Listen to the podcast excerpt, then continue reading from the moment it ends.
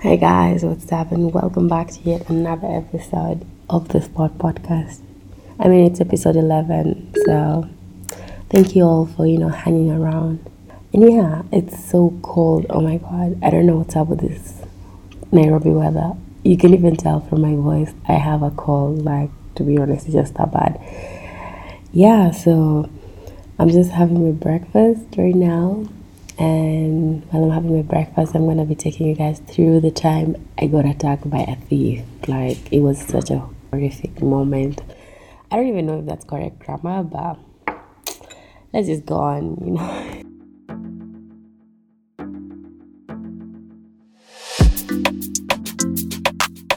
so um well this time, you know, um, my sister sent some money. Like we went to different countries. That was it. I was in Uganda, and she was back home in South Sudan.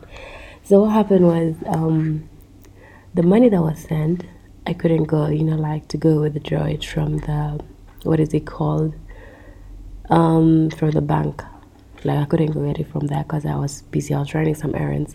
So I sent my brother, and uh, dude goes and gets the money, but of course, when he comes back, you know, stupidly, what he did was he was counting the money in front of the gatekeeper, and that was like um, one of the stupidest or like most stupid moments.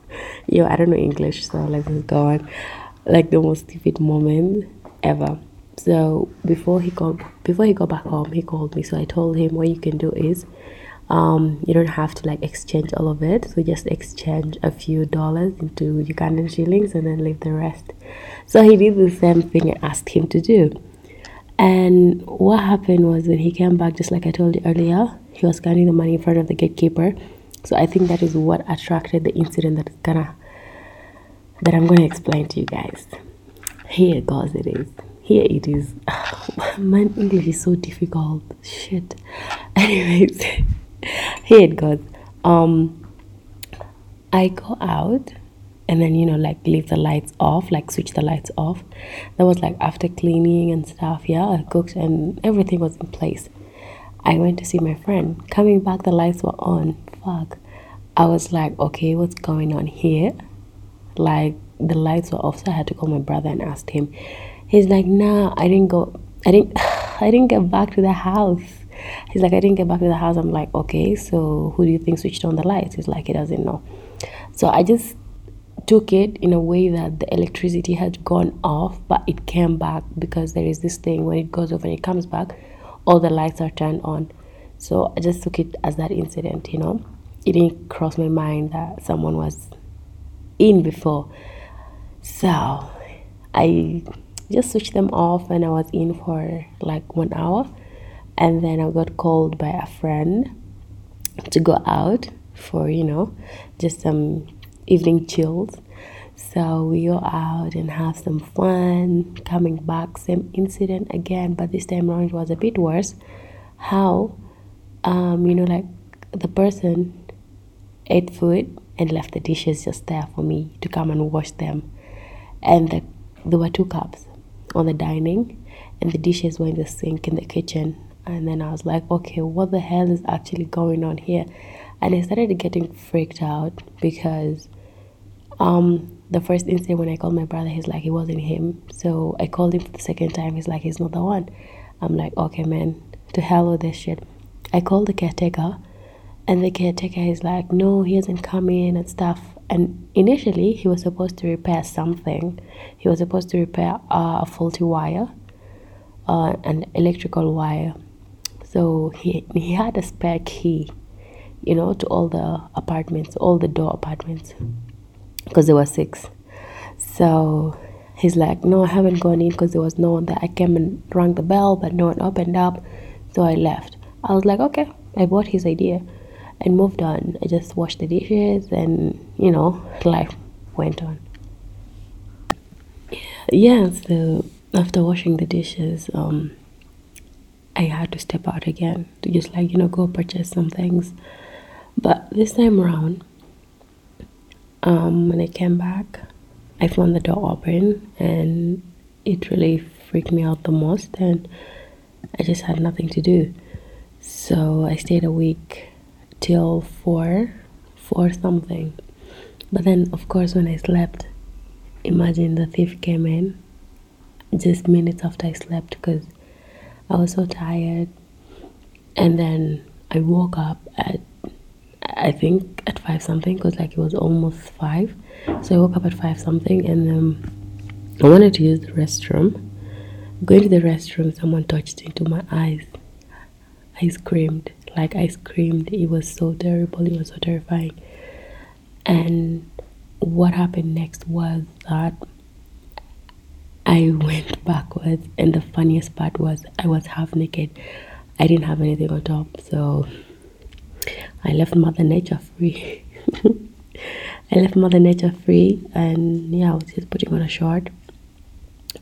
So what I did was just get my my blanket, covered myself, covered my chest, and yeah, like he wanted to punch me, I think, or like he wanted to fight me or something of that sort. I don't know. But I was super scared because anything would have happened at that moment, you know?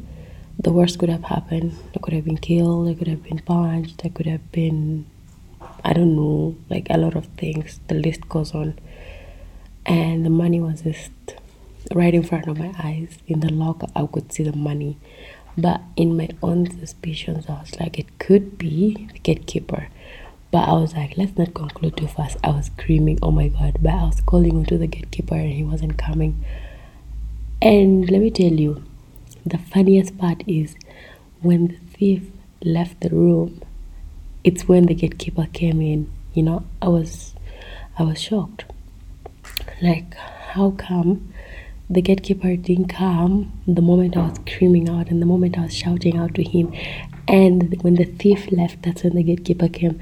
So things were kind of acting sus at the moment, but I wasn't contemplating things. I wasn't putting things together because I was so scared and stuff, you know.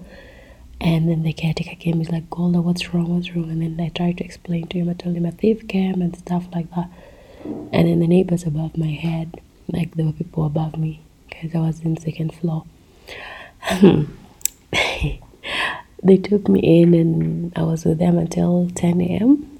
So yeah, then from that I went to I went to my uncle's place. So I was still scared. Like the incident was in my mind for the longest time ever. It was in my mind for almost five months. Like I couldn't forget. When I'm walking by the road like this and I see someone a man looking at me so strongly, I assume that is the thief. Like, it was so, he was so scary. And then the funniest part was the person knew that there was a CCTV camera because when he entered, okay, I wish I was recording a video so you guys could see. when he entered, like he kind of covered side of he like his side eye, like you know, with his hand he knew that there was a camera that you know like you entering a place and you know that there is a camera then you take your hand and cover your face by the side. That's what he did. So when we looked at the surveillance footage he his face wasn't clear like completely not clear. So the police came in involved the police the police came and they tried to investigate. I don't know where the investigation ended they told the landlord his wife came his wife was out of the country she came. I don't know what happened to the investigation. I didn't really follow up from there because they left the country. And then like the funniest part of all this was before this whole incident happened before the apartment was robbed like um okay like they took a lot of things you know it's this kind of apartments that are really that are fully furnished um but for us we came in with our stuff so the rest of the place you know like the people now the owners of the apartment had to like buy everything. So when they were still buying stuff and they were still bringing in the you know like the furnitures and the the beddings and all those things the thief came and stole and stole everything Our television was stolen. Some of the two televisions were stolen from two other rooms. Duvets were taken, new pillows, new bed sheets. Like it was freaking crazy.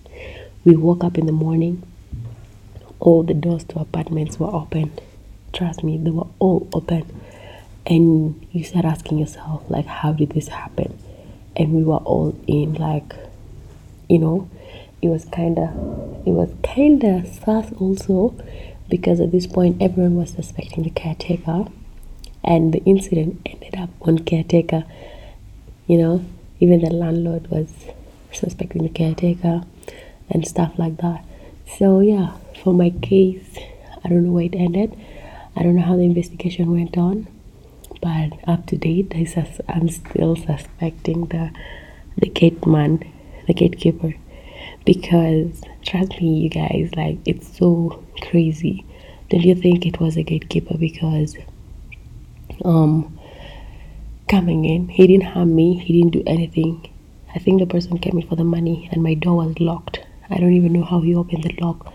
So what happened was he only touched into my ass so my eyes. He touched into my eyes so i could not see the person's face and I tried to scream. So when he ran out, not less than a minute, he came in running. And he was like, What's wrong? What's wrong? What happened? And he was fully awake. Like, he didn't sound someone like someone who was sleeping. Did you guys think he was a caretaker? I mean, he was a gatekeeper. Anyways, you will let me know who you think the thief was. If it was an insider or an outsider.